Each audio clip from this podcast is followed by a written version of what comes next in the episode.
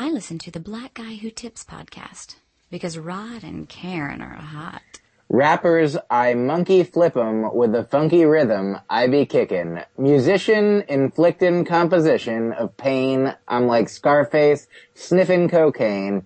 Holding a M16, see with the pen I'm extreme. Now bullet holes left in my peepholes. I'm suited up in street clothes. Hand me a nine and I'll defeat foes. Hey, welcome to the Blackout Tips podcast. Your host Rod Ed, Karen, and uh, we're back on a uh, Tuesday mm-hmm. afternoon, a snowy Tuesday, a snowy Tuesday it's afternoon, snowing all day here. Yes, it's gonna be snowing for a couple of days. Yes, it is. Uh, went outside earlier. It was uh, covered in white. It was like a Seinfeld casting call, um, and uh, we said, "Look, man." Um, it's a, it's, it's about that time where love is in the air Yes, it is. Um, it's almost time for Valentine's. And I went, wanted to get one of my favorite people that I like to hear talk about relationship stuff yes. and, and all that. Uh, last time he came on the show, he schooled us about, um, you know, some different dating, um, points of views when it comes to relationships and stuff. And, uh, I enjoyed that conversation. The audience enjoyed it thoroughly. Um, so we invited back, uh, my man Myq Kaplan, uh, from the Hang Out With Me podcast, where you can find it on keithandthegirl.com slash hang. You can also find, uh, his work and his, his dates and whatnot at Myq Kaplan. It's M-Y-Q Kaplan.com. And on Twitter, he's Myq Kaplan on Twitter and, uh, one of the great, like, best Twitter follows, I think, out there. Mm-hmm. Um, just consistently, uh, knocking it out the park. So what's going on, Myq? Hey, thanks so much for having me back and uh, for the kind words as always. I appreciate the favorites and retweets and responses and podcast guestings and I'll just name all the things that I appreciate. I'm thankful for, uh, I liked your Seinfeld joke about how white it is. Uh, sorry if that's extra in, uh, Black History Month. It's snowing. Like, that's just, you know, God's way of saying, you know, why, why is maybe, it should just be Black History. I mean, night. You've got tons of to, every night is Black History Night. So. that is true. but yeah, happy happy to be here. Happy to chat with you guys about whatever you want to talk about. Um. So what's been going on, man? We haven't talked to you in probably like six to eight months, and I heard you were uh working with um totally biased and W. Kamau Bell, um, kind of like opening up um, I, I oh, guess, yeah. like, what exactly was that job and what did you have to do there? Uh, I was, uh, one of the warm-up comedians, so it wasn't just me, but, uh, I, I did it for, I think, end of August, beginning of September through when they finished in mid-November, and they were supposed to just go on hiatus, but then found out the hi- I mean, you know, it's a hiatus, uh, forever, maybe, uh, until look everything's a hiatus until you're dead. Uh, life life is just a hiatus between not existing and not existing. Uh, but uh, yeah i would i mean i was thrilled to be a part of it. I i was doing uh, so doing warm up was i would go in like you know they would their writers worked super hard. Like they you know originally like a year ago they did uh, on fx they were on once a week and then they did well enough and they liked them uh, and it was a great show. So they were like, why don't we do it five times a week? So they would, you know, come in every, like Monday to Thursday, they would tape shows, uh, and their writers would come in, I assume in the morning and then, uh, you know, write all day and rehearse. And then eventually they would start taping around between six and seven at night and, uh, do that every day. And I came in at like, you know, 5.30 or 6 and then right before they started taping, I'd go out for anywhere between like 5, 10, 15, 20 minutes, uh, and, you know, sort of warm up the crowd. Uh, you know, sort of essentially I would mostly just do my comedy and sort of get them ready for whatever was going to be happening. Sometimes introduce clips, some, and then I would come out in between, uh, when they, you know, when there was a commercial break, Kamau would head off stage and I would come back on and just, you know, sort of keep, uh, chatting with the audience, keep telling jokes, uh, keep them awake and alert and, uh, appropriate, re- appropriately reactive for uh, the entirety of the show. So, um, are you doing the same thing every night, or is it like do you mix it up, or like how does that go? Uh, for that job, I would, there were definitely some jokes that I felt like were real, you know, I, obviously like when I do my own comedy, I can do whatever I want. Uh, you know, I can, uh, as long as I, you know, obviously I, I might take in, into mind, you know, oh, am I going to get booked here again? But in general, if somebody, you know, books me to be on a show and do my comedy, it's because they know who I am and the kind of thing that I do. If not, you know, they're not booking me because like, oh, I love this one joke, so come here and do this one joke. Uh, though I have heard, actually heard some bookers be like, oh, I booked this guy and he didn't do this joke that I liked. Oh well. But, you know, in general, you're booking a comedian and then you trust that, you know, you, if you liked Brian Regan two years ago, even if he's doing a whole different hour now, you're probably going to enjoy Brian Regan's comedy now. Uh, but he could totally change. Who knows? Next year, filthy. But, uh, I, so when I, you know, when I'm doing my, in my own stuff and I'm ob- obligated to nobody, like I'll do whatever I want and I'll mix it up and, you know, riff and say new things, ev- you know, maybe every night, you know, I'll be working on jokes here and there. So obviously if you see me over the course of a few weeks, you might see, uh, the same jokes in, you know, growing and, uh, or you might see them exactly the same. Like there's no, no guarantees. But for when I was opening for, you know, doing the warm up for Kamau's show, uh, obviously I was there to, as kind of a cog in a wheel, like part of a machine, uh, that I couldn't just be like, well, you know, maybe I'll try a new thing, and if it doesn't work, oh well, I guess Kamau's show won't be enjoyable tonight. But, uh, not to say that I was responsible entirely. Obviously, their show was great, their segments were great, but, you know, the, the better job I could do, uh, the, you know, the, the more set up, uh, they were for success, uh, hopefully, is the, is the idea so there were definitely some jokes that I would uh, do, if not every time. Like I, you know, I have over the course of many years written hours and hours of comedy, uh, and so and in that ten to twenty minutes, I would do a lot of the some some some hits. You know, some things I'm like, oh, Kamau has a certain uh, you know style and a certain uh, set of topics that he likes to talk about. So like, I definitely was aware of that, and I actually sort of you know took some jokes out of retirement, like that might have been from old CDs, just because I thought that oh they'll really enjoy this joke, the, like this set of jokes about you know race or uh, politics or you know homophobia, like sort of uh, more socially relevant things, but also I would talk about things that, you know, just jokes that worked. They, mm. and, uh, but yeah. Did, did that answer your question? I hope yeah, so. I'm, that, uh, I'm done talking about it. You always thoroughly answer every question, man. Uh, you're so good at that.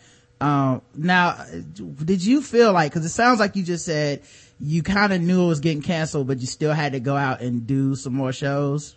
Uh, I only, I only found out it was going to be canceled. I think the writers found out. I think everybody found out the day before. Oh. So there was, I think, like it was, the final show was a Thursday and I went in on Wednesday that week and it was supposed to be a, like they were supposed to go on break for, uh, the holiday season. So like mid-November to January was going to be time off. And so they, knew, everybody knew about that heading up to it, but then that Wednesday I got in and I guess they had all, everybody had just found, found out word came down. Chris Rock was there. He's, you know, one of the producers. So I think, I don't know if he broke the news to uh, some of the people, but, uh, so definitely there was that, that Wednesday and then the follow, and then the next day that, you know, people were definitely disappointed, but I think, I honestly feel like that last show, that final one, there's probably the biggest audience that crammed the most people in there. And it was like one of, one of the best, you know, one of the most enjoyable, one of the best crowds, one of the greatest shows. Like, so, you know, it wasn't like they were just going to be like, well then, never mind, we're not going to put on a good show. Uh, if you don't want to see it, then, then who can, we're not going to do it. They should have done the most, uh, politically incorrect, homophobic, racist show and just like completely, uh, signed off the air and had everybody go, what the fuck was that? To- totally Boz didn't get, it didn't get canceled. Uh, they, they got, they quit. Well, I mean, they were basically doing that the whole time anyway, so.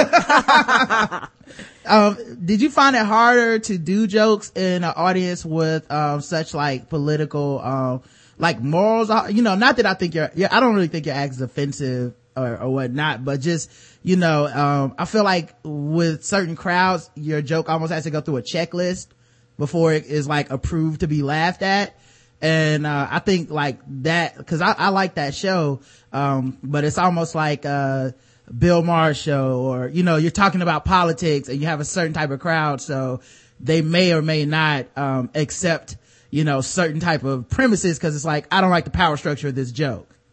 I understand what you're saying. I think I was fortunate enough that number one, uh, like I think that my, you know, the me as a, a, human being and the kind of jokes that I, you know, like to talk, uh, you know, if I'm talking about uh, social issues. Like, I think I'm on like the same side as the show. So it's like, even if, uh, you're, you know, maybe a joke goes quote unquote too far for the audience, like the fact that I'm there, uh, and like, you know, uh, clearly, like, I didn't just show up and I'm like, hey guys, I'm gonna do this. Like, and then you're gonna see, like, you know, obviously I would, like, the fact that Kamau and, uh, and his, uh, producers and everybody else working on the show were happy to have me there, like, oh, this guy is on our side. So, you know, if, I, and I wasn't there, like, telling jokes that were like, you know, uh, here's what I think about why rich people are all in the right. You know? And, uh, or, you know, if I had a joke like that, I, I wouldn't mind telling, because obviously, like, uh, the show was sort of unabashedly liberal, uh, and, you know, on the side of the downtrodden, the poor, the oppressed, the, you know, the, that's coming at the power structures. So it's like, but also on that side of things is like freedom of speech. You know, like it's not as though, I, I feel like I saw Patton Oswalt tweet a couple weeks ago. Uh, he quoted somebody that was talking about political correctness. And somebody wrote back to him like, hey, don't you, do you see where that came from? That came from like a, a conservative guy. And he's like, yeah, well, I still agree Right. with this thing that he said. Like, we both agree that political correctness, ha- you know, in, and that's like a, per- it was sort of a perfect example of the thing that he was talking about. Political correctness run amok. Like, o- obviously, words aren't the problem in general. Like, I remember when the whole rape culture, uh, you know, one of the, uh, comedy, you know, rape taboo, uh, issues like with Daniel Tosh or one of the things that was going on was in, uh, the news or as much of the comedy world's news as it was I remember Kurt Metzger said, uh, who was like, uh, on the side of like, comedy is the, you know, if it's funny, like, who cares? And that is, you know, for comedy, that makes sense. And, Right. uh, I def, and he was like, if there's a problem with, you know, rape in the world, it's in the real, he's like, there, on the one, one hand, on the one side, there's the, the real world and things that are happening. On the other side, there's comedy and the, and art and the things that are happening there. He's like, so when people are trying to nitpick about, you know, and not to say that it is all nitpicking because Right. comedy and art do exist in the real world. So it's not that there's necessarily a strict, you know, separation. But he's saying if you want to address the problem, address it in the real world. Don't address it in the things that comedians are specifically saying about it.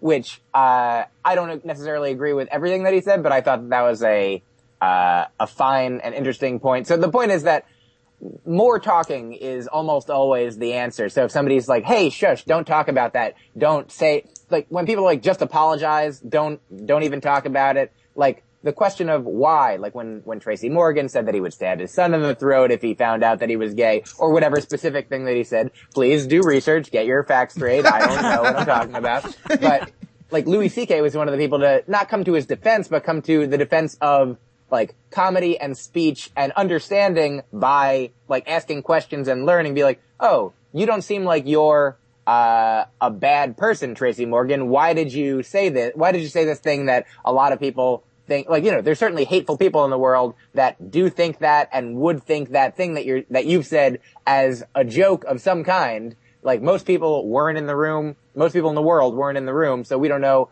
necessarily the entire context. So like have more of a conversation about it. So to get back to the thing that you said, like I've been, I felt like by being uh, the warm up guy on Kamau's show, I mean most of the people there liked what I. The audiences were great. Number one, for the most part, uh, I was. They were really, you know, sort of ethnically diverse. They were uh, demo, like age wise diverse. Like there was tons of like you know older people and younger people, black people, white people. Uh, probably nothing else but black people and white people. No Asians, no uh, Mexicans. No, there probably were those as well. Uh, those I'm in trouble, but uh, there was all kinds of thoses, you guys. Uh, but uh, basically, so I think uh, not that not to say that it's weird that freedom of speech isn't necessarily a liberal or conservative thing. Like, because you know you'll have a conservative talk show host that'll say something that people are like, "Whoa, I can't believe you said that. That's a, a horribly ignorant thing to say. Do you really mean that?" It's like, "No, I'm just joking." But then on the on the other side of things, there's you know the most liberal of comedians will you know I'll talk about incest or pedophilia or bestiality or necrophilia. And like not to say that I'm like these are all things that I support you know? like, like, there are some people who are like I don't want to hear any of that you know? And I'm like well then don't listen to me. I'm because I'm gonna say whatever I want to say. And I understand that some people take things more like emotionally. Uh, like, you know, I, a friend, Shane Mauss, who's a comedian, real funny guy, who had a joke years ago, uh, like a five minute chunk about, he'd, he'd like found online, uh, a sex dictionary or something and found something called the pudding pop, which was using frozen feces as a sex toy. Uh, and so then he had this whole chunk about the poopsicle. And, uh, he, uh, some, I forget, uh, I can't do it all, but like one of the lines was he's like, well, call me old fashioned, but, uh, that one sounds weird.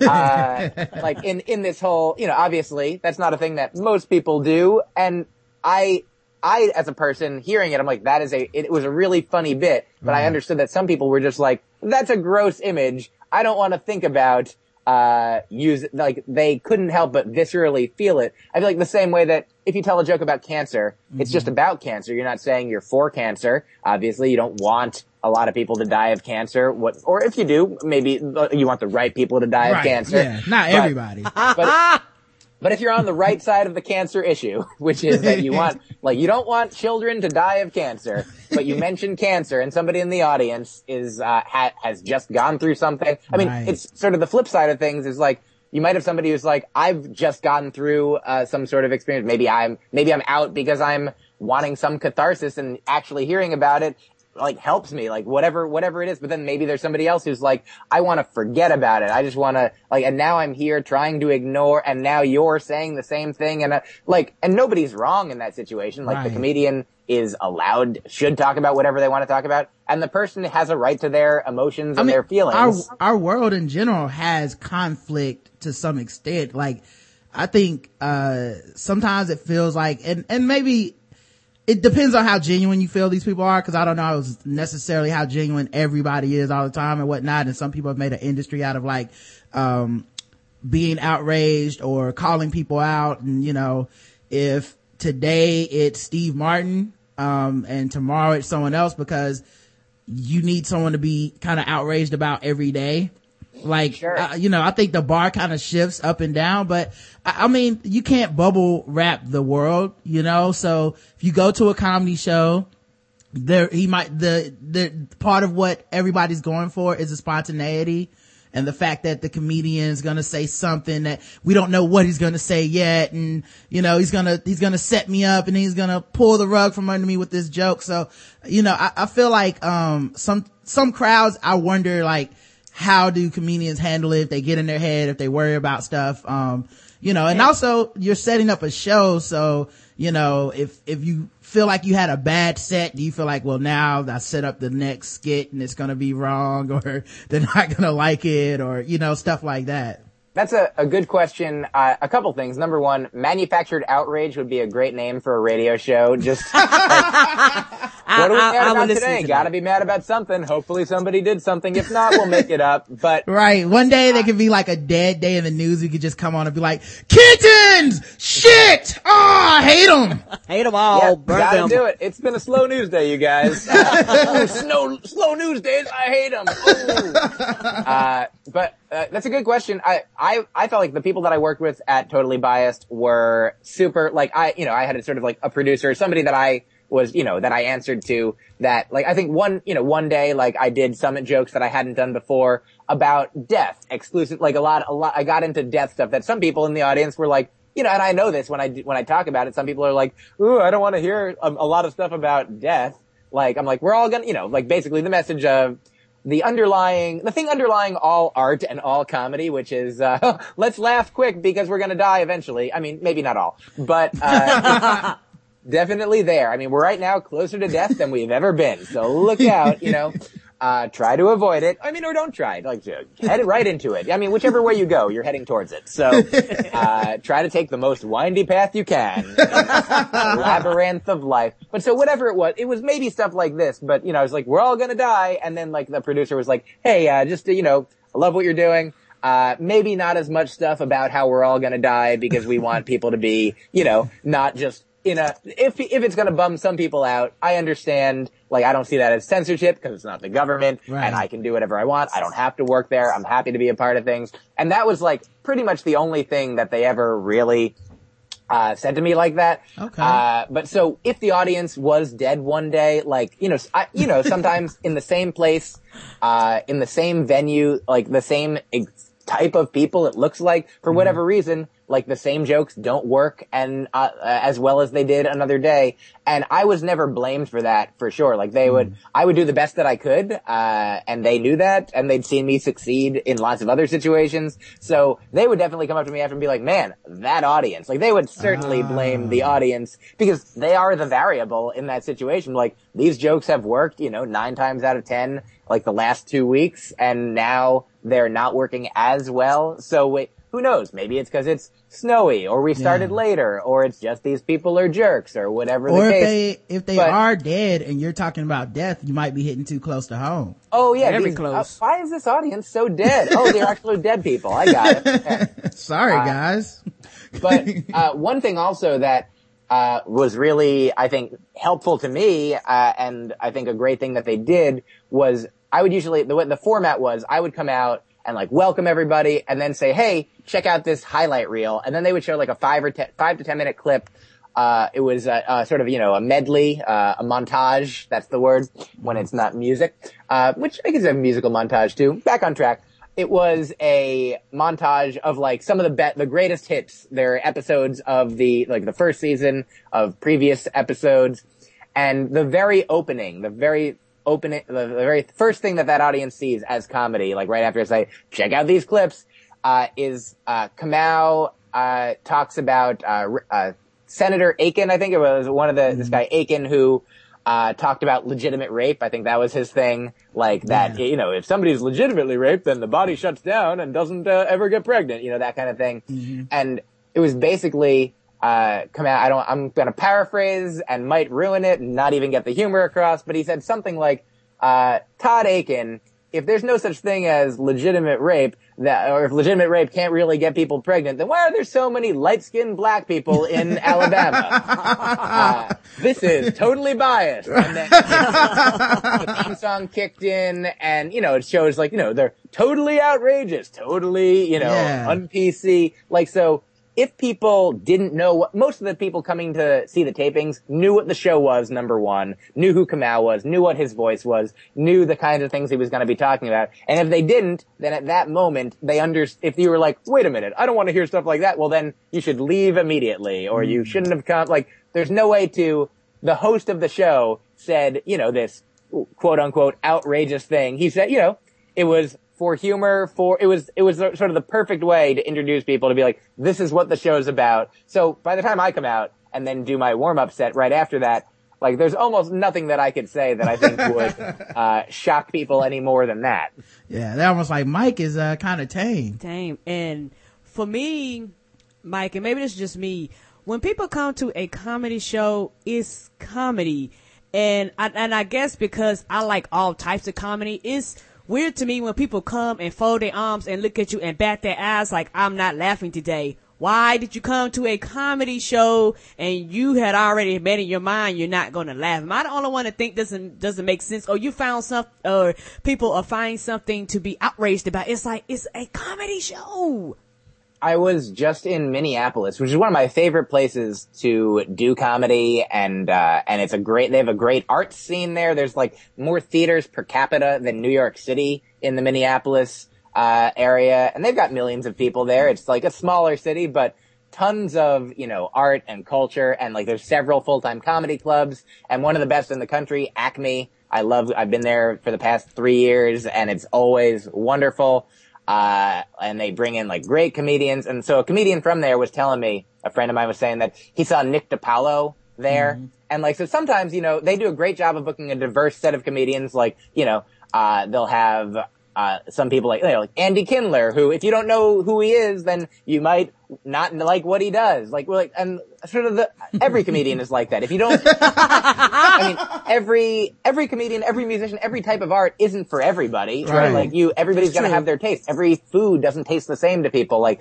if, you know, I, I could be somebody's favorite and I could be somebody's least favorite, you know? Everybody, like, Andy Kindler can be both in the same show, you know? Like, so there's certainly, the best thing, the best way to go to a comedy show is to, number one, know that it, you know, if you don't know who the comedians are, then know that you, it might not be your thing. You wouldn't just go to a movie and be like, give me uh, whatever movie is playing. True. Like, you wouldn't just go to a, you know, I wonder what kind of music they're doing at Carnegie Hall tonight. Maybe you would, maybe you try, because sometimes they will have like, oh, Carnegie Hall, it, uh, they set up a certain type. I, I have a, an expectation of the kind of thing, the kind of event that happens there. But also, they you could go and like, oh, it's a comedy show tonight. I didn't realize. I thought it was like you should do some research if you're a consumer of uh, of entertainment of the arts and be like, what show am I going to see? Watch a clip of the comedian, see if it's what you would enjoy or what you could enjoy, and then you won't be disappointed. But there obviously always are people who go to a comedy show who are like, it's Saturday night, it's date night, it's girls night out, it's guys night out, it's a bachelor party, it's a bachelorette party, whatever it is. Uh, or it's just like, and it's not bad for people to trust that, oh, maybe this, this comedy club always gives us, uh, people that we like in general. But so apparently there was a lesbian couple right up front during uh, this show, uh, Nick DiPaolo headlining, and my friend was featuring, so on right before Nick DiPaolo. And Nick is, if you don't know, he's like a conservative dude, and uh, is like, you know, un- I'm not gonna like he is hilarious. Like Right. he he is his if you check you know watch look at his old like videos or his like you know his late night sets, his albums. Like uh, I don't I think now he is main uh, he's doing a radio show or like you know a, a satellite show or possibly I, I'm not sure I don't know what he's doing right now. I'm not his manager. I, I'm not his keeper. Look look him up. Look up Right now, uh, But- I just checked his Facebook. He's taking a nap. So Oh, good, good, good. So he is a guy who, like, I definitely don't agree with all of his political views. Uh, but I can, I, knowing that, like the same way I could watch Patrice O'Neal and be like, man, this guy is right about race. Right. And, uh, maybe not about gender all the time, you know? Right. Like, uh, he has, these guys have points of view that I think are valuable and especially when filtered through the, the mechanism of their comedic brain, like they're, it's worthwhile. And, you know, I don't watch Nick or Patrice, and when they when they say something I don't agree with, I don't you know yell because uh, right Yeah. now it's you know I'm on a computer and it's in the past or whatever. But I don't you know I don't, if I don't want to watch it, then I'll stop watching it. If I you know if I want to walk out, I'll walk out. But most of the time. Like if it's something I disagree with, I'll just be like, "Oh, that helps me crystallize my own views." Like Right. if why do I disagree with it? It's because I think this is the truth. It's as this is the way. Maybe that's your truth. Maybe it's not a universal truth. And here's mine. And here because a lot of the times comedians will make generalizations, and they can be true of a certain population. Maybe Right. you know maybe people are saying it's nature, but it's actually nurture. You know, mm-hmm. and so I'm like, oh. And it's grounds like the same thing as before. Don't just shut it down. Like open it up and have it be grounds for like a new conversation uh, or you know a greater uh, a greater communication try to understand where people are coming from and you don't have to agree with everybody to respect them but Right. apparently so this there's a lesbian couple in the front row and my friend is featuring and he's like you know compared to Nick tame like and Right. he noticed that this couple what they were they you know obviously didn't come to see Nick specifically uh because here I don't even know uh this isn't necessarily fair to Nick to, to categorize this as a joke that he's told but I've heard him say like Rosie O'Donnell like you know she's fat and I don't like her you know like I'm like oh like there might be a punchline but there might not like, that's the kind that is a thing that is true. it is not fair. I don't think it's unfair to say that Nick might uh, say something like that, maybe with more humor to it. I'll give Right. him that. Uh, Or he could, maybe he could just say that as a non sequitur and then move to the next joke. Like, Possible. I- she's fat and I don't like her. Uh, also, here's some comedy. yeah, just wanted to get that out there. I'm allowed to say whatever I want, by the way. Right. Uh, now, because that- this cigarette. is America. Yeah. But, so my buddy is on stage and he sees that during his set, this, uh, this couple is, uh, like sort of, you know, hemming and hawing, sort of like arms folded, like harumph, you know, and, uh, and he's like, oh no, he's like foreseeing what's gonna happen. So then Nick gets on and does his act and throughout the, the entirety of the time that they were there, they were doing the same, they're like, mm, mm, you know, just like Yeah. noticeably, Wow. visibly reacting, which, you know, you have a, obviously, it's an uncomfortable situation. They're like, they made the, the wrong, if they're not enjoying it, they made the wrong decision. They, what, what are the choices? Just sit there and be sad or get up and leave? Uh, I mean, they didn't yell, they didn't do anything, but I think they were active enough that Nick eventually just re- reacted to them and said to one of them, hey, I wouldn't fuck you for practice. Oh my god. Oh my. and uh, and they got up and left, and, which I think in that situation is the right thing for them to do. Like, Right. Uh, and you know, Nick's a comedian. He's doing his show. He's doing. He's he can when you're on stage. As long as you're not, you know, physically threatening someone, you can say whatever you want. If the audience is free to leave, they can leave. Uh, and again, like I am a, I'm a huge fan of uh, gay people, lesbians, bisexual, transgender, all the, the letters on the, the rainbow alphabet. Uh, but certainly, I guess I wouldn't rec, I, if that, if that couple had asked me, should we go to Acme tonight? I probably would have said no. Right. Uh, you should go on any other, you should come when I'm there. I have, Have- have you ever- enjoy? Have you ever gotten heckled or walked it, walked someone or anything? I am sure that there have been people that have left my shows. Uh, I think, uh, I mean, definitely at the end. Like people are not still in all the rooms where I've ever performed. That's a good way to build up a fan base. You just lock the, just lock the doors and, uh, gotta keep you, co- you're they're the only dead. one. This audience is dead. right. You're the only one who comes back and out, go, goes in and out and then just keep them there. Um, Yeah. that'll, that'll work. We put put uh, holes in the box that the audience is in. Feed them every once in a while. Right. Give- That's how you get laughs. Who wants food? All right. Well, let me do better 30 laugh, minutes. better. You yes, certainly. I've you know heckling isn't as prevalent as uh, I think you know the media would suggest, or like you know movies or TV shows about comedy. Like on most nights, uh, like and most of the time, it's not even like ma- malevolent, you know, or malicious. It's mostly.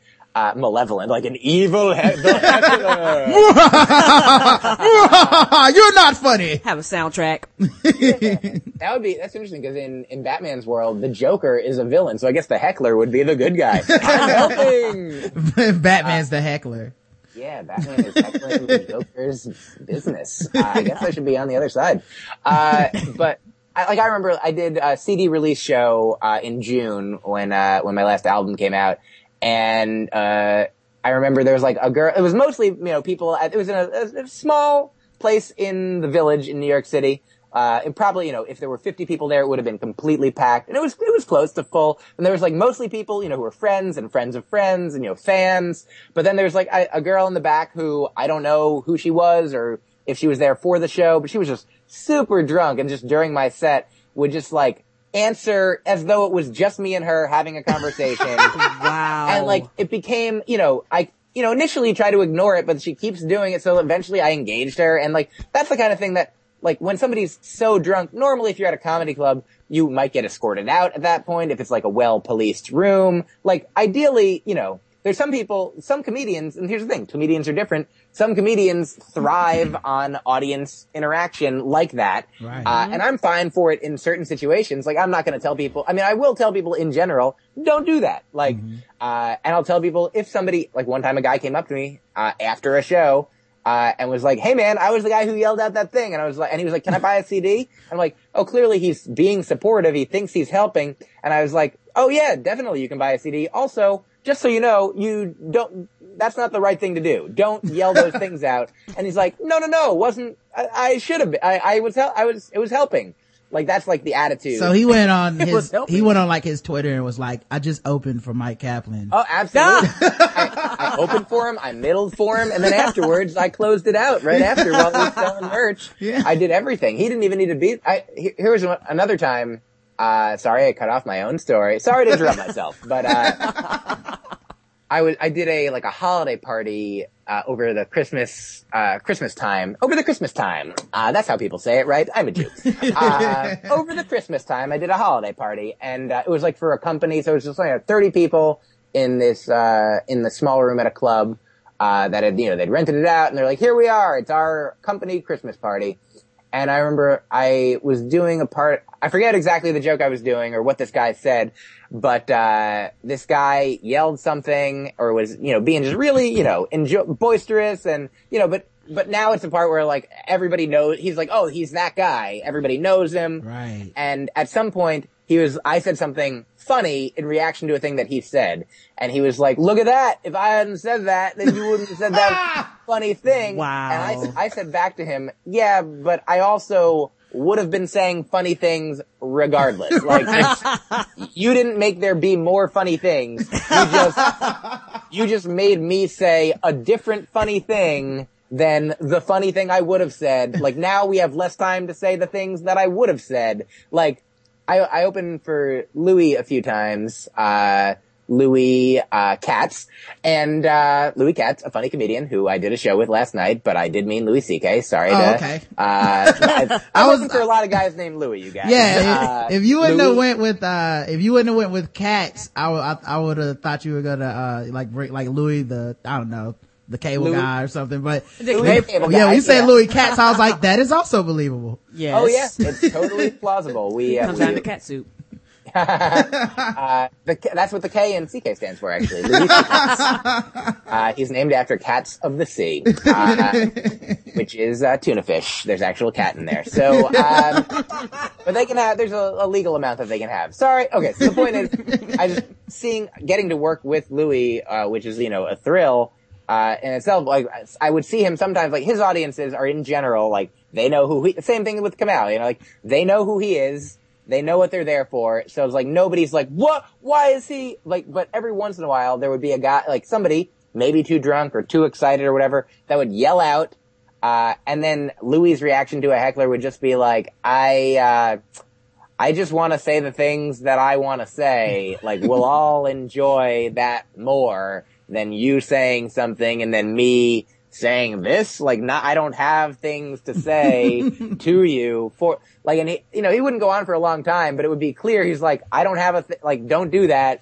I don't have a thing to say about that. I just came to say the things that I want to say. And that's what 99% of everybody else here wants to see. So, uh, you know, which I think is also a great way of dealing with a heckler by not being funny and being like, if people are like, "Hey, you're supposed to be funny," like, well, you're supposed to not be talking. Right now, this is Why don't we happening. both do the things that we are supposed to do. Yeah. Now this not funny part that no one's enjoying is happening. Yeah, this- and uh, if you shut up, we can go back. Yeah, they didn't come for this. You, they pa- they paid to hear me, not you. Yeah, fans are getting so entitled just in general. Anyway, there was a basketball game the other day where a guy, um, f- he fell into the stands trying to, uh, block another guy's shot. And, uh, he was, uh, they were playing away. So he wasn't, you know, it wasn't the home crowd that was rooting for him. It was the team that was, you know, the crowd that was rooting against him. And when he got up, he want, he thinks one of the guys called him the N word. Uh, if at least, uh, at minimum, the guy admitted to calling the, the guy a piece of crap. And, you know, we're talking about a 50 year old man talking to a 19 year old kid and the 19 year old kid pushes him and then, er- you know, then everybody restrains them and, uh, all that stuff. But to me, like the story, obviously you never want to touch a fan or whatever. I mean, obviously, and the guy got suspended, but there's this other part that's like, you shouldn't be doing that as a person who came to be entertained Yeah. at like you don't really have the get that privilege to completely disrespect somebody because you want the ball to go into the other hole you know No, there's, I mean, there's situations where obviously, like, somebody does something wrong, but then, you know, somebody does something wrong in reaction to that. Uh, and it, you know, it's hard, it can become di- more difficult to, you know, emotionally and, you know, intellectually separate, like, you know, what should, what is the right thing to do? Like, uh, there's a thing, maybe we've talked about this, uh, I know I've said this before, like, that I, and I, I didn't, I wasn't the first person to say it, and, uh, now I haven't even said it, so never mind. But, uh, the the idea that like if there's a breach of etiquette, uh, often it is a worse breach of etiquette to point out that breach of etiquette. Like you know.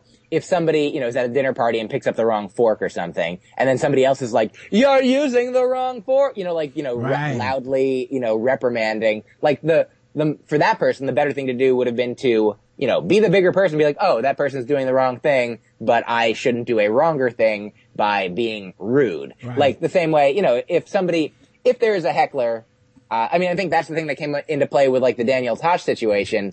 Uh, like when somebody heckled him, uh, he responded like some people might think, you know, in an overreactionary way. Like if you actually did threaten somebody with rape as a reaction to a heckle, uh, I think that would be the wrong thing to do. And I think that was part of the, the discussion of, did he do that? I don't think he did. I think he was, you know, because they were talking about that and I think it, I think it's clear where his heart lies. Right. Uh, and it's not necessarily the greatest heart in the world, I think, but he's the kind of guy who says things that are horrible, says things Yeah. that if he meant them, then yeah, he should go to jail if he thought that that woman should be raped. But Right. Uh, he does. I mean, not even. I mean, I guess if you think somebody sh- that doesn't mean anything. But uh, I'm like, he, you shouldn't go to jail just for thinking something. You shouldn't go to jail most of the time just for saying something, unless it is something that you know is definitely a threat, Right.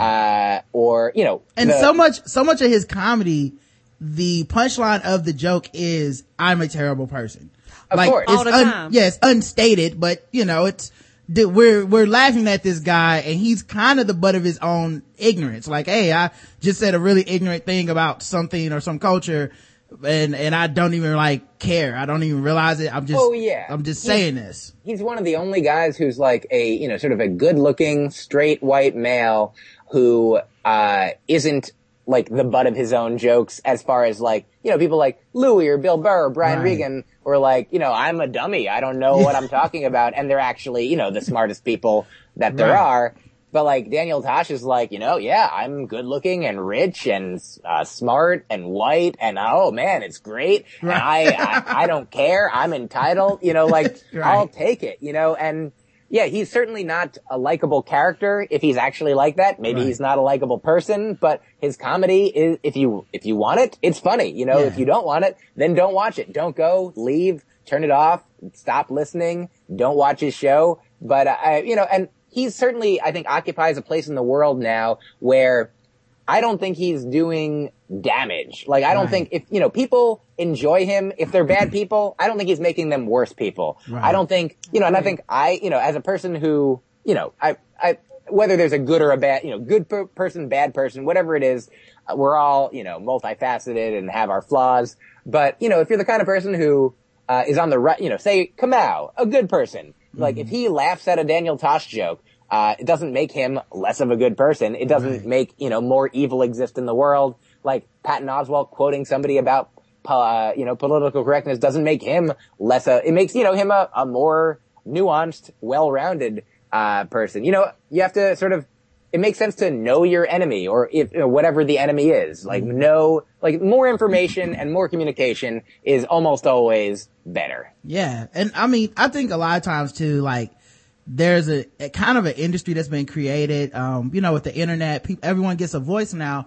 So it's not necessarily like, you know, like, I think that story, that story of, uh, Daniel Tosh working out material, running a, a, a person that was, that he felt heckled by, um, in like 10 years ago, that becomes maybe somewhat of a, like, did you hear about that one time or did he, wh- whatever yeah. happened? And now it's like a blog and it becomes like a Huffington Post story. Think and- pieces. Right. There's, yeah, people writing think pieces. There needs to be an apology from Comedy Central. Like there's, like there's like an entire like machine behind it. And, um, while I'm not really, like I kind of think it, it goes too far sometimes with the apology machine. I do. I do like that it challenges comedy in a way where I like for people to think about what they do on stage. And I don't mean that in the uh, passive aggressive, like think, which I mean agree with me. I mean think where like even if you say something offensive, I like when comedians are like, oh no, no, no, no, I meant it in the offensive way for you to, to laugh at the offense of it. Like, I thought that through. This is why it's funny. I kind of like just the discussions that we get to have that we didn't necessarily get to have before. Um, the Oh, late, yeah. the latest guy, um, uh, you know, comedy legend, Jerry Seinfeld kind of got, um, not even kinda, he really got railroaded by Gawker who wrote like a really salacious, um, write up around his commentary, which I didn't think was that inflammatory, but they were asking him about, um, uh, diversity in comedy. Oh yeah, I And- heard about this. Yeah, and and you know, his his he was kind of like who who cares, but in a like, I care about what's funny, not who cares at all, but just like I I care Yeah. about what's funny, and that just happened to be these ten people that I know that I started out my show with, and they happen to be white males. But the but and I and I think there's a discussion to be had there, but instead the piece was like Jerry Seinfeld is racist. Says who cares about diversity? It's like now we can't have a discussion because you went so far with your anger blog. I I completely agree. I mean, which, but I also think that uh, you now having that we having this conversation and like you know it becomes there being like ripples and echoes where now people you know, there are people who will not, there are certainly people who will just look at the headline and be like, well, I guess Seinfeld's a racist. And that is unfortunate. right. Uh, because, I mean, if there, there's, there's certainly reasons to dislike Jerry Seinfeld. Like, I've watched a bunch of his episodes and I think they're, like, I think he is like, you know, so he's like an entitled rich man in a certain way. Like, Right. and he, it's not that he's required to be any other way, but like, I don't know, you know, and I'm not to say that I have the opportunity to be friends with him, you know, but uh, I don't know if I would be like, uh, but I also, I only know the part, the, the persona that he presents, uh, you know, for entertainment to the public for the most part. Like, you know, I, it, my impression of him seems like he's like, you know, a dude with a ton of money, uh, and a family that he loves and cares about and does stuff with them. And then the passion for comedy that I also, that resonates with me that, you know, sometimes he says things like, here's, I had Todd Glass on my podcast and it hasn't come out yet, but, uh, a thing, here's a preview, a thing that he said ab- about, uh, which I don't know if it was exactly a reaction to, it was to a thing that Seinfeld says sometimes, but it wasn't about that specifically. Like when Seinfeld talks about how he likes to write clean comedy, I read a thing where he was like, oh, because I see it as like, you know, you can defend yourself with a gun, but that's like, you know, clean comedy is like defending yourself with karate. You know, like it's harder to do. And, uh, and so Todd said, uh, about like when people say that about Brian Regan, like he's hilarious and he's clean. You got to give him extra credit for that. Yeah. And Todd's like, no, you don't have to give him extra credit. You should only give him like he's hilarious because he's hilarious. Period. Like if mm-hmm. you and he's he went on. Let me think what he said. Oh yeah, if you give him extra credit for being clean in addition to hilarious, that means like you would have to say Richard Pryor and George Carlin. Of course they're really funny, but you have to admit they took the easy way out a little bit. Like Yeah. they definitely like you ah. know. I'm like no, not at not at all. Like some They people threw mud on themselves as they told the jokes. They dirtied themselves up. Exactly. Like, so, uh, but here's, uh, there was an episode of, uh, Seinfeld's Comedians in Cars Getting Coffee with Todd Barry, where like, they were talking about all the shirts at Macy's. And he's like, where do they go? Seinfeld's like, where do they go after they, like, you know, what happens to them? They don't, people don't buy them all, right? and, uh, and Todd's like, maybe they just give them away to people, you know, like maybe people who, you know, and then Seinfeld's like, so I, I have to, I pay $80 for them, but then other people just get them. And like Todd's like, says something, I'm paraphrasing, but he's like, Yeah. doesn't it make you feel good to know that they're not going to waste, that people are getting them, you know, that somebody, that they're being used and some, and Seinfeld's like, no, it doesn't make me feel better. I'm like, that's a, a funny thing to say, but I think it comes from a real place Right. that I'm like, and maybe I'm, maybe I'm wrong, maybe I'm buying into it, but I feel like, you know, you are, you know, in, you're not exactly who you present yourself as, as a comedian. Like, and sometimes you're the opposite. Like, Sarah Silverman, we know when she says things that, like, if you read it on paper and didn't know where it came from, that's racist, that's homophobic, that's Yes. sexist, but through her, her body of work and, you know, her delivery and her, you know, her actual, you know, forthright, heartfelt, you know, sincere, like her book, The Bedwetter is amazing. And it's like completely, it's like snark free. It's like just, com- like if you like, if you're like, I don't like Sarah Silverman's comedy because I prefer like a, you know, an emotionally, brutally honest, like Bill Burr, like, you know, just, bleh, you know, that kind of thing. A Marc Maron, uh, you know, uh, then read that book because that book is like her doing that just as hilariously and just her stand up isn't always, you know, like sincere on its face, but you can tell the sincerity of her positions underneath. Like when she says something that, uh, we're like, oh, we're laughing at racism, not at her being racist. Right. And co- comedians are a brand and also, you know, you have to present certain things. I mean, that's why they polish their acts. That's why they, uh, you know, some jokes retire, some jokes keep going. Like, it's always a constant, like, this is my face today. And if you skip forward two years, you know, that comedian may, I mean, like all people, may have developed some other stuff or whatever about him.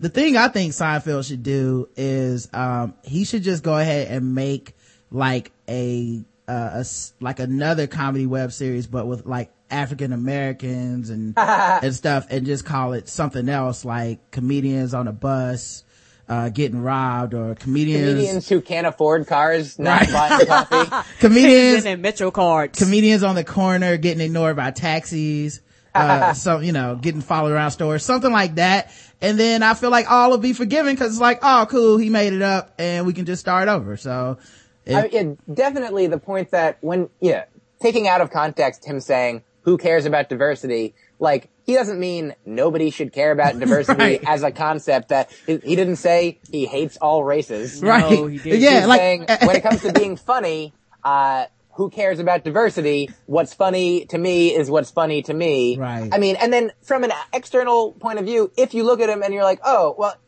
mate, you, you're friends with a lot of straight white men because that's, that's the, the bulk of people who was doing comedy when he started. Like most people who've been doing comedy 30 years or more are straight white men. Like there- there's no getting around that. Like there's certainly a lot more younger people, uh, doing it, but, and there's certainly a lot less famous people who are not just straight white men. But for the people that Seinfeld knows, like, there, he doesn't, you know, if he's like, I want to hang out with guys, with people my age, like, Yeah. and who are comedians, then, uh, those are the ones that he knows. I think he should just like I- I think it actually would have been better if he rejected diversity as a concept. Cause at least the article would have made sense. Cause like when I read that article, I was just like, but that, when, cause like the clip is in the article and it's like, it's, it is almost like they are counting on the fact that no one's gonna read it. No one's gonna hit play on that clip. No, like you're just Yeah. gonna see a title and go, fuck, uh, Jerry Seinfeld. The end. Cause, cause that's what most people do. We live in a society that's very, very short. It's seconds, minutes, and you know, if you can't tell it in, you know, Oh, yeah. so many seconds, we've got, we got to move on to the next thing. You know, uh, there was a, uh, this, this thing that happened with this Canadian butcher shop putting my joke on their window. Did you guys see this? Yes, yes, I heard about it, but please tell the audience. Uh, so I, I I did a joke. I'm vegan. I did a joke about being vegan on, on Conan. And, uh, it was a couple years ago. And then just all of a sudden, like it, over Christmas, my joke was on this butcher shop's window. And then I, I'm actually going to look up now how many, uh, like where, uh, how many people have seen it because it went like viral. It was like at the time, 600,000 people, I think, had, Wow. uh, had seen it on Reddit and, uh, on Imgur. And, uh, I'm gonna click on it. And you weren't credited at first, right? Oh no, I, not at all. So, uh, it was, yeah, my name wasn't there. So it looked like they were just saying a thing about vegans and ha- the joke is about how, uh, vegans live longer because we're not any, invited anywhere fun or dangerous. so we sit at home crying and drinking, careful not to cry into the drink because tears are a product of animal suffering that Aw. we're not allowed to have. And so they put that, but they took away the we part of it. And so it's now, these guys are just like, oh, so from a vegan's perspective, I'm like, hey, we're sad, right? Right. Uh, but from their perspective, it's like, hey, don't be vegan. You know what I mean? Right. You'll be sad if you do. yeah, it wasn't even like the joke was like, uh, from a superior. It was taken to something where it's like, people use this as like a, vegans are superior to everyone. And I'm gonna flip it on his head and say, no, we're not necessarily superior. You guys don't want to hang out with us. And that's kind of the joke, you know?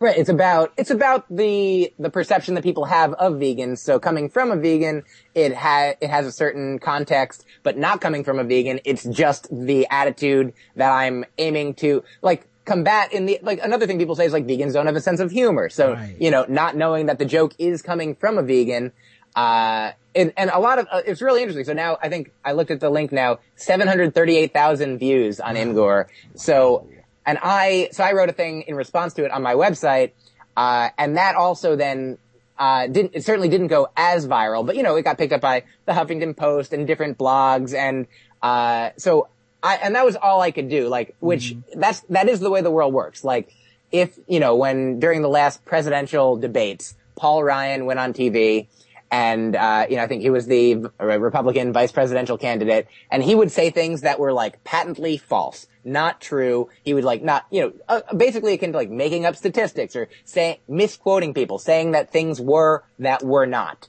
And like millions of people might have been watching that on TV. And the next day, every newspaper that would like, you know, re- reviewing the coverage would be like, oh, here's what he said, here's what the truth is. But millions of people don't read those papers, like maybe hundreds of thousands, but just like a much smaller percentage of people would see the retraction, would see the facts, would see the truth. So most people are just like, oh, that's true when it's not. And then a, you know, very limited set of people. So, you know, I did everything that I could in this situation to, uh, you know, to not right, right the wrong sounds Right. like, you know, like high and mighty and hoity toity and. But you like, wanted to, you wanted to at least clarify and get, you know, the whole story out there as much as you could.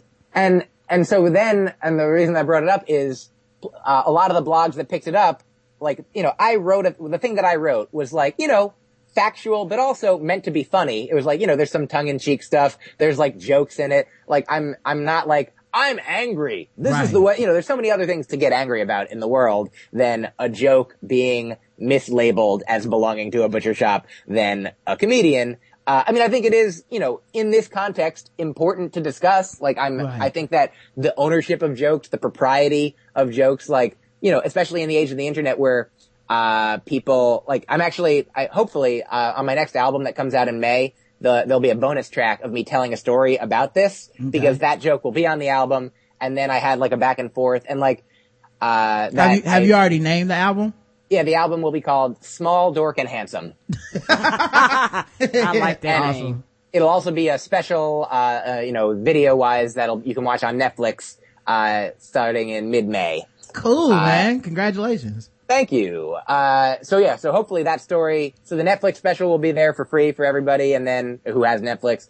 And then you can also be able to download it on iTunes. And so just, I know that, uh, I got, I was inspired by, uh, Bo Burnham put out his new special on Netflix and for free on YouTube.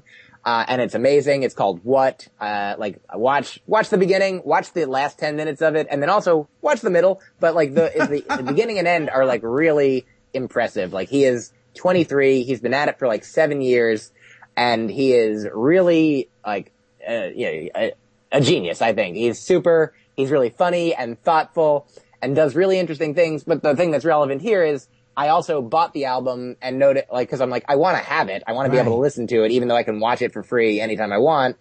Uh, but when I downloaded it from iTunes, it also had like five bonus songs that weren't in the special. So I was like, oh, Ah. that's nice. So that it's not just, uh, for, if people are like, oh, I'm just getting the same thing I can get for free. So at least with this, I'll have one extra track that you won't get in the special, uh, because it happened after it was recorded and it's a, you know, sort of a, a more, it's, you know, more of a story than stand up specifically, but I recorded it in front of an audience, uh, just the other night, uh, this week and, uh, I feel pretty happy about it. And, uh, so, but, and anyway, part of the story is that people, you know, when, when I, you know, the, the question of initially when this thing happened, it was like right, I think Christmas or the day after Christmas and people started like trickling in with like, hey, isn't this your joke? I'm like, oh yeah, weird. It's on a butcher shop window. Uh, and then eventually, like, I was like, ah, forget, and know, I didn't think to even respond to it. I was just like, oh, weird that that happened. But then it kept happening. People kept writing to me. right. Uh, and I was like, oh my god! And then I saw how like hundreds of thousands of people, and I was like, oh. And then BuzzFeed picked it up, and you know, Huffington Post. I was like, oh man, it's like it's not going away. It's getting bigger and bigger. And so, like a week later, it was like on New Year's Eve, actually, that I I wrote my response to it. I was just like, hey, this is what happened. I wrote I, I wrote a joke, and now they have my joke, and I just want to let people know if you didn't know, it's my joke. And then, you know, uh, sent it just to a couple, like, you know, comedy journalist friends of mine. And then it, you know, it ran. And so a lot of the, there was some backlash, like, you know, as, as with anything on the internet, like there were some people that were like, suck it up, pussy. Right. But, uh, then there were, you know, a lot of people, like friends and fans and supportive people who were like, we're on your side, pussy, you know. Uh, that's a funny thing that I wrote, uh, for that to go there. Uh, but yeah, so that is, uh, You know, the- but oh, I, I didn't even get to, I'm sorry to, Yeah. to keep, uh, railroading myself, but the point that I wanted to get to was when people like the Huffington Post would cover this thing, they would put a link to what I wrote and then they would put quotes, but then they would also, in their titles, make it sound more inflammatory than I intended it to be. Oh. They'd be like, vegan comedian fumes over, you know, like vegan is steaming over this, you know, and I'm like, I understand they're getting, you know, they're going for like wordplay things, they're going for inflammatory things to get clicks, you know, and I'm, I don't, obviously I want people to see the thing as well, but it's like, they're, they put a quote from my thing and they're like, Kaplan fumed. And like, I mean, I'm, I'm using the, raising my voice because it was Right. the internet and I there was no tone. But there is uh, there is a tone to those articles where it is like so and so lays the smackdown or slams. You know, they do it politics. Sarah Yeah. Palin oh. slams Obama. It's Only like, they short is sound effects. yeah, and it it's a it's especially like I mean most people don't know, and I I often forget as well. Like in the person writing the article isn't the person usually writing the headline. Right. Like the person writes the article, and they could be as measured and cautious and like even-handed and fair-minded as possible. But then they throw on a thing that says. Jerry Seinfeld doesn't care about black people, Right. and know, vegan hates butcher. You know, like like, and they're like, oh, that wasn't what I meant. That wasn't my point. I, you know, uh, but yeah, because people, especially, I'm sure that you know, in today's day and age, it's easier uh, to get like a bite-sized bit of, you know, a tweet or a two-minute YouTube video, as opposed to maybe, you know. Decades ago, you know, millions of people would sit down and watch the news from beginning to end, and you'd Right. care about the journalistic integrity. Be like, oh, this guy says it, so it must be true. 'Cause You know, I else- trust this guy. nothing else was on t- TV either. You know, there's nothing else to watch. Exactly. And so now, I mean, it, that's one of the great things about obviously the internet and the world is that we do have like so many more. Have you? Do you guys know George Saunders? Um, I don't know if I know George Saunders. George Saunders is an amazing writer who uh, he put out a book this year called uh, I think it's called The Tenth of December, which I haven't read yet, but I've read a couple other things by him. He won the MacArthur Genius Grant. Uh, you know, he got uh, money for I think writing. They, they're just like keep writing. Here's money to keep writing. Like because his right he writes some fiction, some nonfiction. The first thing I read of his was nonfiction called The Brain Dead Megaphone. And the first chapter of it, it's like a bunch of short, sort of short stories, pieces, essays. Uh, but the brain dead megaphone was about, he's like, imagine if you're at a party and, uh, you hear somebody else talking really loudly and you don't, it doesn't matter what they're talking about. They're, you just can't help but hear what they're saying. Mm. And maybe they're saying things that are incorrect or factually wrong, like in, ignorant, but like, then you start talking about what they're talking about. Cause like, can you believe what that guy's talking about? That's what happens when like, you don't want to be, you didn't want to be talking about this thing, but you're like, man, can you believe that guy? He's saying this. And like, that guy is so loud that it controls what everybody's talking about. And he's like, that's the media. Like the media mm. is just this brain dead megaphone, like yelling things that everybody can't help but hear. Uh, and then, the, you know, sort of shaping the discussion. He's like, that's not good. What would be better is if there were everybody, like tons of different conversations going on about all kinds of things, and everybody could hear everything. You know, you could listen to whatever you wanted, and like there was no overarching theme just rail, you know, ramming itself through everybody's conversation. Who care? Like, I don't care about what Justin Bieber just did. Like, but, but I know that he did something. I don't care mm-hmm. what Shia LaBeouf, I care that Shia LaBeouf, you know, took somebody, took Daniel Clowes or Close, uh, story and, you know, Right. pa- tried to pass it off as his own. Uh, but now, now I don't care. He did something with a paper bag. I don't care. I'm, and now I'm perpetuating it Right. because I think it's important for me to talk about how I don't care about things like that. I actually saw, I experienced that today. I was talking about, uh, there's this, this NFL prospect. His name is, uh, Michael Sam and he came out of the closet, um, like yesterday or something to the media and he's about to get drafted into the NFL and people are speculating, what will this mean? An openly gay athlete for the first time in the NFL and all this stuff. Um, and, um, I was like, you know, I think it's pretty significant um just you know i think a lot of people uh are like talking about it weirdly where they're like well this is just a pr move and i'm like when has this ever helped somebody in this industry to you know like is he going to skyrocket up like like our our nfl is everyone so enlightened now in the nfl that they're like oh we want this guy's number one pick because we can't wait to deal with anything about this right so you know, I, I felt like that was kind of bullshit. And then this one guy responds, he's like, well, I just don't care. And I was like, well, he seemed pretty upset for someone who doesn't care. And he was like, well, it's just that every time I turn on t- the TV, they're talking about it. They're not even showing like highlights of games and stuff. They're this, they're, they're talking about this. And that's a bit of a hyperbole. I've been watching TV too, and they're not talking about it like instead of showing what, you know, sports. But, but I know what he means, which is that he doesn't, in my opinion, he doesn't want to know about it. and he wishes that they would talk about it, say once every day as opposed to once every hour, Hour. and, and he's getting pissed off because of that. Oh yeah, obviously the the fact that there are these 24 hour news channels like and 24 hour, you know, just they have to have content all the time and so obviously there are things they could fill it with but they can't, you know, the man hours, the woman hours, the person hours that go into like figuring out, you know, how to get all the obviously, you know, when I would drive around Boston, listen to NPR, like if I was driving for more than a couple hours, uh, then at the top of every hour, I would hear the same news stories because that's the way, I mean, that is the way the news cycle works. Like, and so the, the story here isn't that, you know, I mean, it's great that this guy is gay and is, is coming out and is talking about it and is, you know, because that the world is getting safer and Right. better and things, it'll be great in, you know, a decade or a couple decades when people might, like when the, coming out won't even be like, you know, he's like, man, this is, this is a PR move. Like when it's just like, oh, I'm out now. It's good. People can be out. Like, and then when it, when the actual reaction of who cares won't matter as much. But like we, we live in a place now where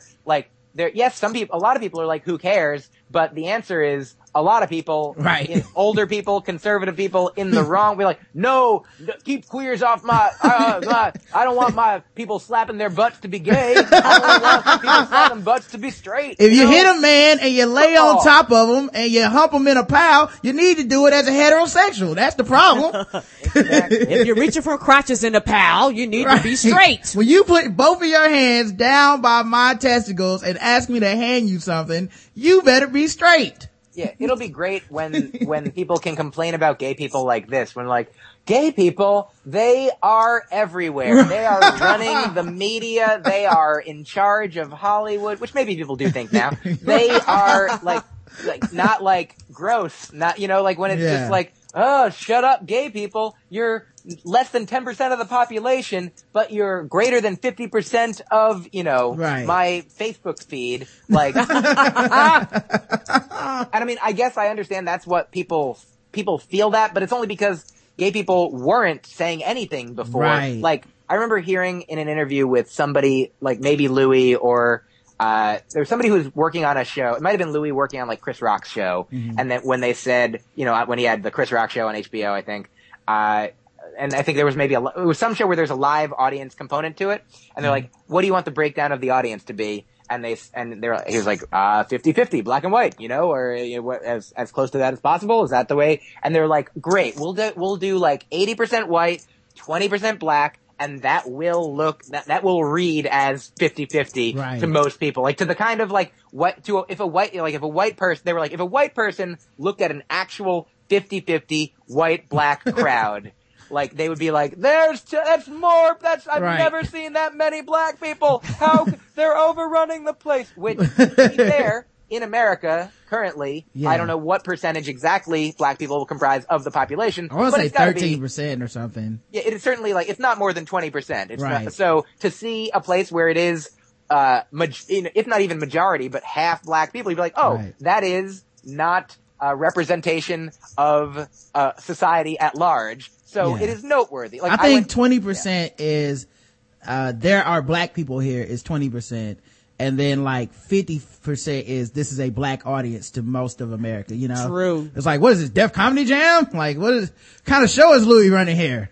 Oh yeah, exactly. And like I went to the honestly, I this is I haven't had a physical in like two years, so I went with my new Obamacare insurance and went and got a physical today.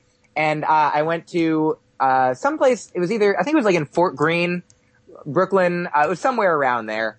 And uh, I live in Park Slope, uh, and I go to I go to Fort Greene a fair amount, but uh, and I didn't know that.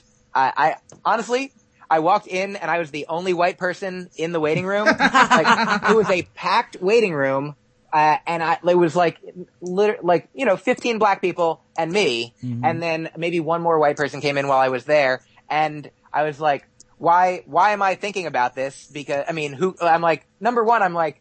Am I not allowed to be here? You know, like, am I in the, did I, did I come to the wrong doctor's office? Is it like, honestly, I'm like, am I a racist for thinking any of this? Like, am I, is this like a barbershop thing? Will the doctor not know how to, uh, give me a visit? I'm like, of course that doesn't make any sense. Uh, You know, Like- by the way, this is the solution to the Seinfeld thing. uh, if he would have done the first 10 skits with only black comedians, everyone would have cared about diversity. Oh yeah. everyone would have noticed that shit. Like, oh, he's taking this seriously. well, they'd be like, well, where are the white people? Oh yeah.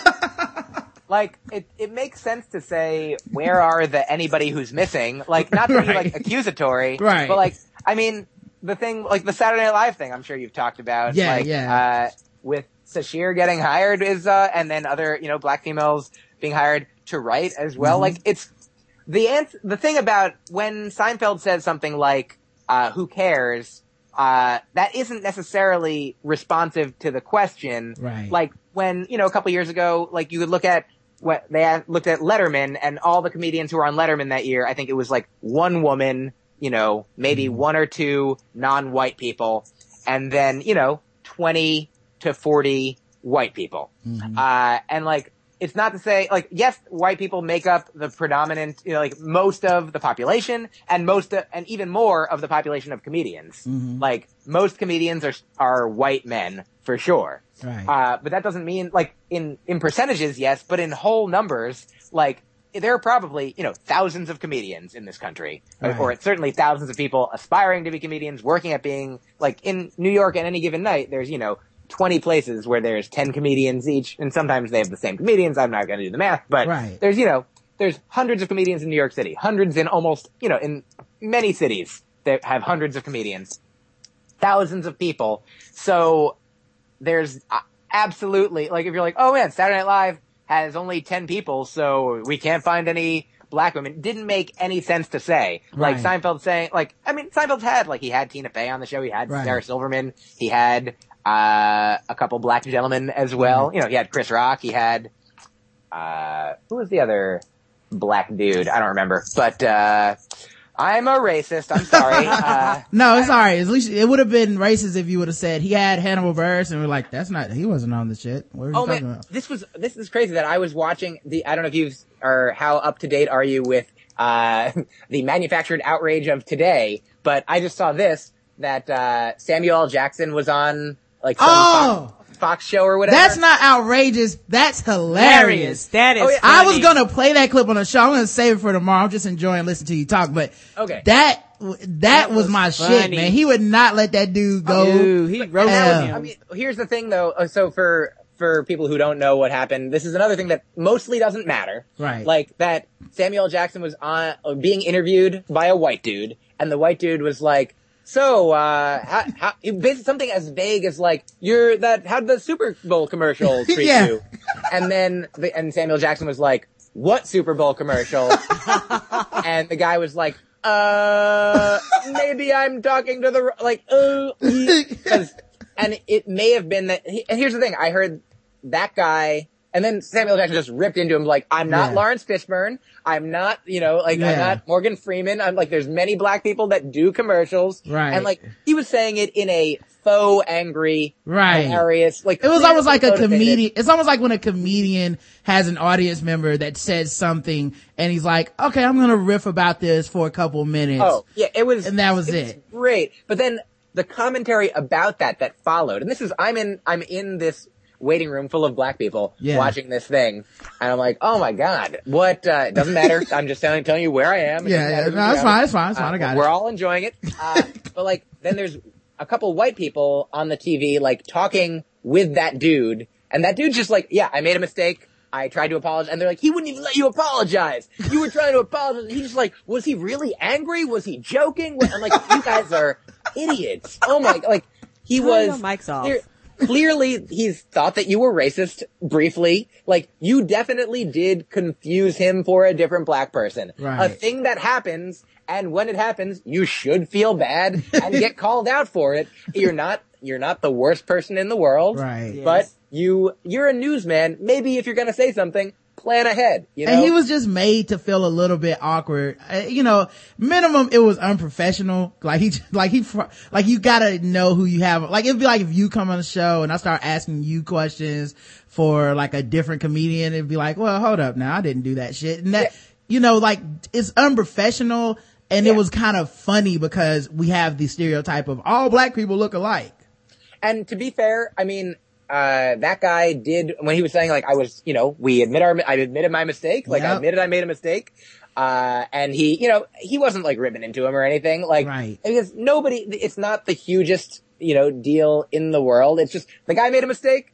And like when you're a comedian and you make a mistake, like you make fun of yourself too. Like if you're like, oh, Right. I screwed, like if I were that dude, I would have just started calling him other black people's names. Right. like, oh, I'm sorry, Sasheer. Like, Right. know, are you Key or Peele? Like, Right. are you, you know, they're the same guy, right? Like, right. you know, and be, and obviously then you're making, you're, you're, you're, you're making yourself the butt of the joke, but you're also in on the joke. You know, Right. like, we all make mistakes. And I think there is, and here's the thing, I might be stepping into it here. Mm-hmm. I think there is research that shows that people of whatever, you know, whatever race means, whatever race you are, Right. like you will be able to d- d- distinguish more nuanced differences between members of your own race than Oh yeah, members that's of another race. That's that's Yeah. scientifically true though. Like that's actually been proven with uh police sketches and stuff.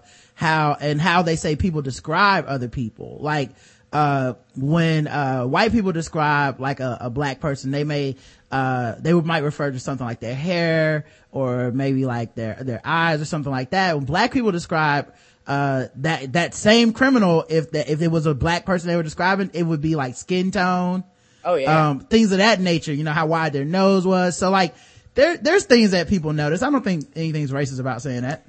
Yeah, I, Uh, additionally, I think I've heard a study that says that, you know, obviously there's racism indoctrinated into all of us. You know, even Right. black people are biased against black people Right. when like looking at like, you know, if, if asked, if looking at like a white person or a black person as a sketch, not even like a crime has been committed, but like Yeah. what the, the impression that you get from that is like, you know, is this person scarier than this person? Or is this person like more likely to be a criminal or more likely to be dangerous? Like white people and black people alike Mm-hmm. will, uh, will be like, yep, black people are scarier. Right. Cause it's systematic. It's, it's, it's, it gets ingrained into you. Like you said, the, uh, the, the megaphone thing. Like, Yeah. it's not necessarily, uh, something you're willfully thinking about. You just constantly get a drone of something in the background and eventually you will kind of adopt it as your, um, you know, as your value system. Karen, Yeah. were you gonna say something? Yes, yes. Uh, you making me think about when we had went to the Chinese place and about how I ordered like the Oh my food. god, we went.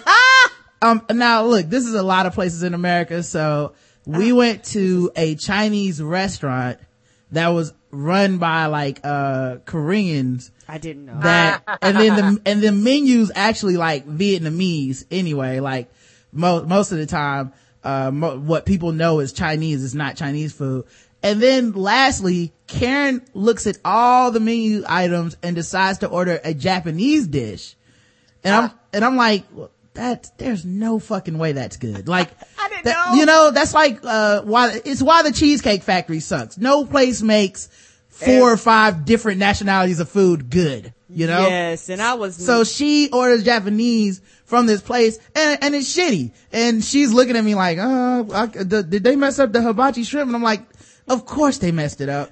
Just stick with the normal numbered shit that everybody else sticks with. Cause those are the only things that are edible here. Yes, then I got mad. I was like, hey, where's my shrimp sauce? I was Right. like, this is not what the fuck I wanted. It's like they don't have that shit here. But it was, Guys, yeah. it You was guys a ever read the Oatmeal? It's a web comic. Mm-hmm. Uh, there was an Oatmeal comic where it was like, uh, in New York City, here's like how you get Asian food, and then there's like five different buildings. It's like Thai place, Japanese place, Vietnamese place, Chinese place, Korean place, and then it's like in the you know in the middle of the country, here's how you get your your Asian food, and it's like one building, and it's like Thai, Japanese, Korean, Chinese, Vietnamese place. right. It's like get all of it here. It's, I was like, and uh, I remember I was just like, that was a they all look alike moment for Karen because Yes. she she knows what Japanese food is. We've had food at Japanese yes, places. and We it said sushi all the hibachi, and I was like, Yeah. that's what hibachi. It, this Yeah, is I- not hibachi. Yeah, I was like, what were you thinking? But yeah, it was just one of those moments. Mike, you got lucky because if they were only showing, uh, the Samuel Jackson clip, then you got off lucky in a room full of black people. There's this Oh, dude sure. on trial today for shooting, uh, some innocent black kids because they had their music up too loud. Oh, and, um, he, w- he went on the stand to defend himself and everybody was like, talking about that on social media and stuff. I, I, I had to opt out. I was like, I can't, can't go through this shit again. But, but it was like, uh, if they would have been watching that, I feel like then maybe you would have been the person that didn't belong. You would have had to like go get a physical another day or something. Or at least I'd be in the right place, you know, if things got violent. Like, uh, Well, you you know, patched me up. What seems to be the problem? Well, I came to your office uh, on the wrong day. Not to say that they get violent. They might have just been. it'll be the only time, it could be the only time that you want to be in the waiting room. Long, like, you- like you want to, Oh, yeah. it's like, you know what, doctor, take your time. Wait on some other patients. Come back when everyone's taken care of. Yep, yep. You guys, you guys first. Everybody, you guys. I will be the last to go. Um, I'll, I'll be at the back of this waiting room bus. How about that? Neither here nor there. Roseanne, Roseanne Barr is fat and I hate her. Shirley Temple dead at 85. Um, she's died today, guys. Um, everybody remembers her as a child And, actress. and for some reason, don't ask me why. I already thought she was dead because all I see her as like a little kid tip dancing around, about animal crackers in my soup since I was like eight years old. and it's Oh, in yeah. black and white. yeah, so I already thought the woman was dead. She's so old. Like when she was a child, she has a film that she did in blackface and she's so old that we all know it's okay. Wow. That's old. You know, like Yeah. there's Oh, not too many people that old it, uh, left where you could be like, oh yeah, that was that time when that was acceptable. But hey, I was a kid. I didn't know any better. And go, all right, that's cool. You know, You know, yeah. Two, I have two, two quick things. One, uh, there's a comedian in Boston named Chance Langton. I believe this is, he had a, he's like been doing comedy since the 80s. And he had a joke about when, he's like, when I was, uh, when I was a child, I first saw Shirley Temple on, in a movie. She was eight and I was eight. I fell in love with her. Then the, the next month, I, she was doing a, like a signing at the mall. I was eight and she was 50. right. Uh, and then, uh, this is the thing. Do you guys know JL Cauvin?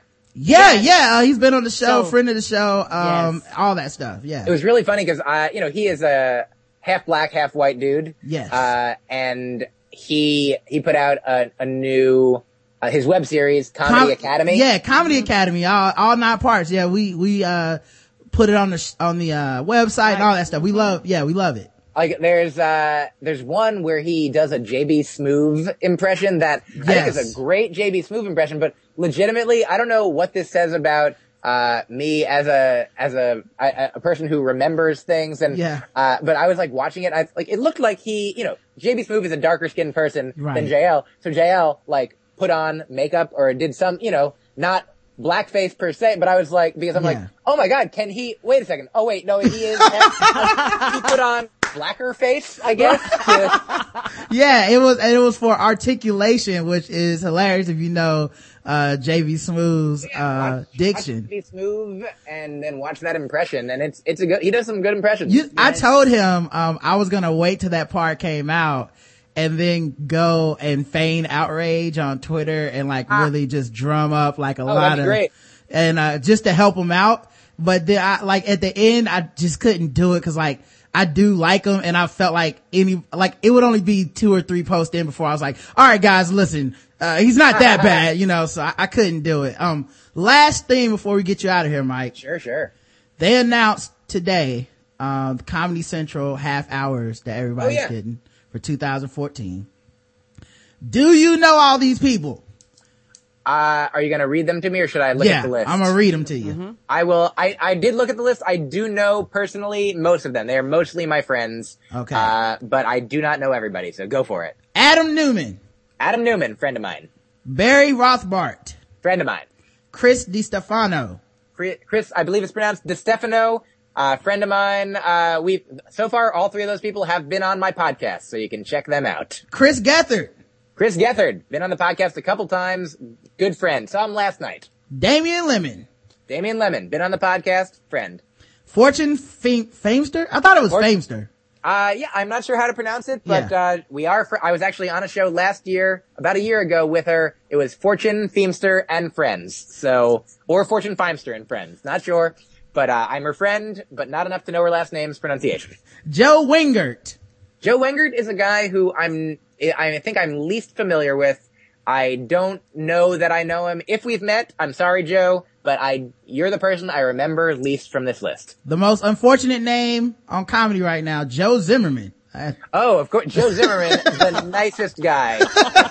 Legitimately, he is such a sweetheart. Uh, he's a good friend. We've done a bunch of shows together. He uh, watch his Craig Ferguson set. Get his uh, his debut album just came out. It is super. He toured with a group called the Beards of Comedy. They're funny guys.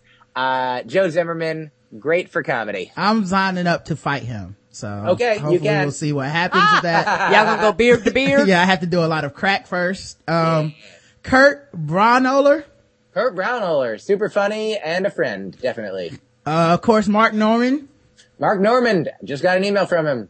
Uh, absolutely. I got an email from him because, uh, a good friend of mine, I, was, I hope it's okay to plug a friend. Yeah, yeah. Go ahead. Uh, my friend Ken Reid, uh, a guy who I started doing comedy with in You know what? I have a lot of friends that can read also. Oh yeah, yeah, yeah. He can. His name, his first name is Ken. His last name is R E I D. Oh. Uh, Ken Reid. Uh, he just released his first uh, episode of his first podcast, which is called TV Guidance Counselor, where we, I went, as a, the theme is people, uh, he, Ken loves, I mean, grew up on TV, movies, pop culture. His house is full of every movie he's ever seen. He has TV guides from like the 80s and 90s. You go to his house, you pick out a TV guide from like I had one from 1992 and the episode just came out today, like a couple hours ago. Uh, you can listen to me and Ken and me talking about the choices that I made, uh, of what I would watch during prime time every night of that week from that TV guide. And Ken tells me the decisions he would have made, the things I got wrong, the things I got right. And, uh, you know, and it's just a great framework for a conversation. And since they're doing the half hours in Boston, Ken asked me, uh, he's like, hey, who do you think would be good to do my podcast? And I, I sent out some emails and, uh, Mark was one that just got back to me. So Mark Normand, friend. Cool. What about Michael Che? Michael Che, friend, uh, haven't gotten him on the podcast yet. Uh, would have asked, definitely. He's a, he's a busy guy these days, but, uh, we did, we did a show together a couple weeks ago and we do them frequently. Uh, we are friendly. His name is everywhere. Rachel Feinstein or Rachel Feinstein. Feinstein, good friend, also recently chatted with, emailed, and we did Last Comic Standing together. That's, I think, when we got to be, uh, closer than we had been, but, uh, yeah, you know, you see, these are, I think a lot of them are from New York, so I see him around New York a ton. Uh, Ron Funches. Ron Funches, hilarious. Do you know Ron? Don't He know is- Ron. Oh, you guys should. He's a black gentleman, uh, like yourself. Mm-hmm. Uh, I mean, everybody's different. He's not exactly like you, but he is. uh, he- he- watch his Conan set. Like, what? Go look up Ron Funches after we get off this uh, phone. After we get off this computer phone, because he is a delight. Uh, I I love him, and he's great. Uh, Tommy Johnagin. Tommy Johnagin, he also from my uh, Last Comic Standing days and the the Last Comic Standing tour afterwards. Uh, we are friends. And Yanis Pappas. Yanis Pappas. Uh, might be might be pronounced Giannis, but Oh yeah, it is Giannis. You're right. It might be Giannis Pappas, Giannis Pappas, Yanis Pappas, Jonas Popus. Uh, yeah, Giannis Pappas, I think, is what I say. I could be wrong. Uh, but it's no, I'm pretty sure, more sure than I was on Fortune. But, uh, unfortunate on that one. Uh, unfortunate feature is her. Uh, but yeah, Giannis, uh, also, uh, used to, I think he lives in, I just found out lives in Miami now. He's just down in Miami. I didn't see him, but he used to, before he moved there, ran a show in Park Slope, uh, every Sunday that I would go to as frequently as possible. Uh, good guy, good, uh, great, great set of comedians. So yeah, Joe Wengert's the only one who I think, uh, I, I have friends who know him and say that he's hilarious as well.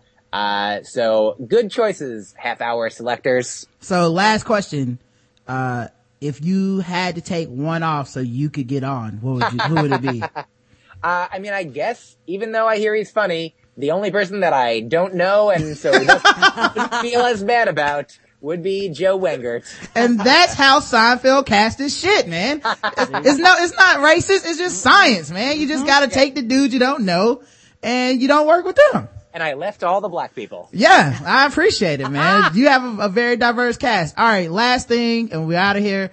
Uh, sword ratchetness. We always talk about it. A lot of people, um, have swords out here and they're not being responsible.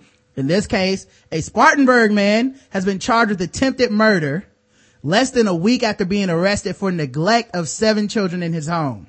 Oh. Yeah, we talked about this a long time ago when we did a guest the race and it was just guest the race of this guy and I had no idea he also had a sword involved. Sheriff's deputy, uh, Mark Shannon Winkler, 40, held a bayonet to his mother's uh, I mean, they saved that he's not a deputy. They say the, the deputy said that he did this. Okay. Um, yeah. He held a bayonet to his mother's throat and then stabbed her in the stomach with a sword. Uh, the deputies were called to the home around 3.30 p.m. So he did it in the middle of the day. Um, and they had an argument over his wife's medication, uh, Larosa, lorazepam? Never- Yeah, that sounds like a medication. yeah, that sounds pretty. I thought you were saying her name, La Rosa Parks. Yeah. Oh, that sounds like something you rub on yourself. La Rosa Parks just in time for, uh, for Black History. Um, Winkler took 15 of the pills, uh, according to the, uh, sheriffs and, um, apparently went crazy with this sword on his mom, stabbing her in the stomach. Uh, she refused, uh, treatment from emergency, emergency medical services. And she also didn't want him to be arrested. Um, yeah, e- even though he had stabbed her in the stomach and had neglected his seven children. The point of this is if you love somebody, what you don't want to do is give them drugs and a sword. Okay, people? Ah, We talk about this constantly. It's getting dangerous. I hate to see people, people will stab their own mothers with these swords, guys. There's no such thing as a display sword. No, they all cut. And a bayonet is even worse because it attaches to a gun.